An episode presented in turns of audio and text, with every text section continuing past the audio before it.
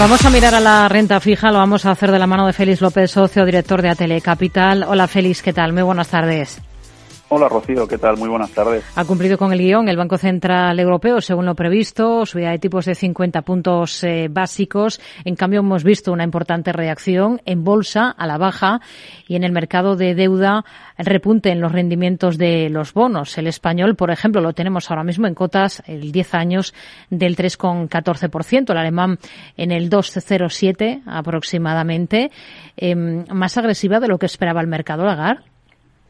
Pues el mensaje ha sido quizás lo más duro de todo, ¿no? Y de hecho es lo que ha causado un poco el comportamiento que ahora veremos, ¿no? En los mercados de deuda, ¿no?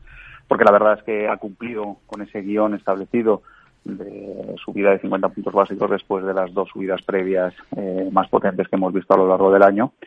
Y bueno, y que quizás realmente lo importante del día de hoy vuelve a estar otra vez en ese tono quizás mucho más agresivo, ¿no? Mucho más duro y sobre todo que bueno, pues que distancia mucho de la perspectiva o de la expectativa que tenía el mercado, ¿no? En resumen, los tipos, y por decir las palabras, que yo creo que es lo importante, ¿no? En el día de hoy, ¿no? Los tipos tienen que subir significativamente más, ¿no? Y quizás hacer hincapié en esta palabra, ¿no? En significativamente más, ¿no? Algo que quizás pues no estamos muy acostumbrados a oír en el Banco Central Europeo, ¿no? Pero luego, sobre todo, el comentar que esta subida tiene que ser una subida estable, ¿vale? Hasta alcanzar, en palabras de la propia Lagarde, en niveles restrictivos, ¿no?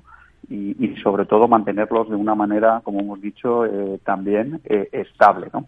Con lo cual sí que rompe un poco el guión, sobre todo en relación a las expectativas que tenía el mercado.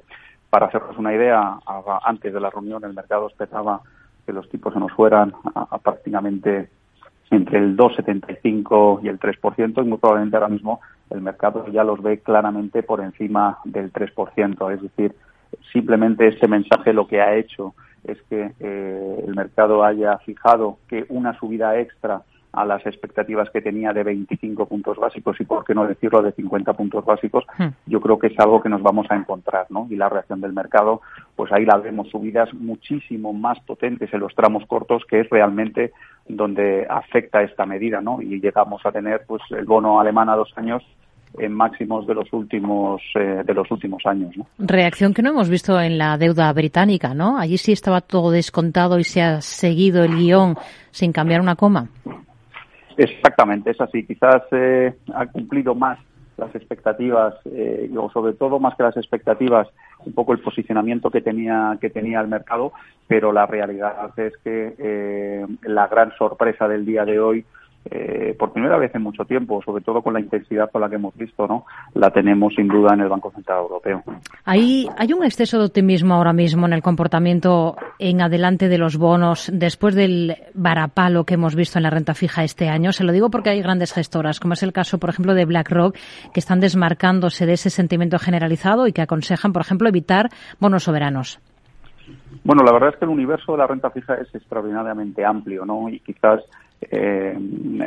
muy probablemente esa sensación de optimismo que hemos visto en estos últimos 2 meses, desde alcanzar los mínimos a finales del mes de septiembre, sí que es verdad que pueda crear una cierta euforia, ¿no? Y bueno, pues algunas casas en algunos segmentos de la renta fija a lo mejor no son tan positivos, ¿no?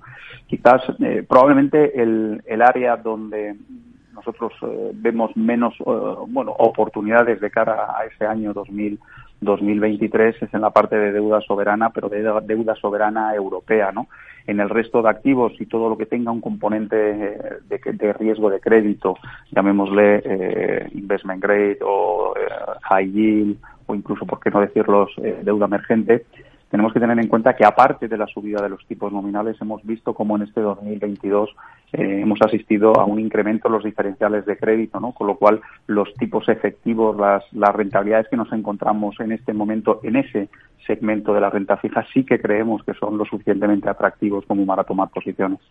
Félix López, socio director de atL Capital. Gracias. Muy buenas tardes. Muy buenas tardes y hasta la próxima.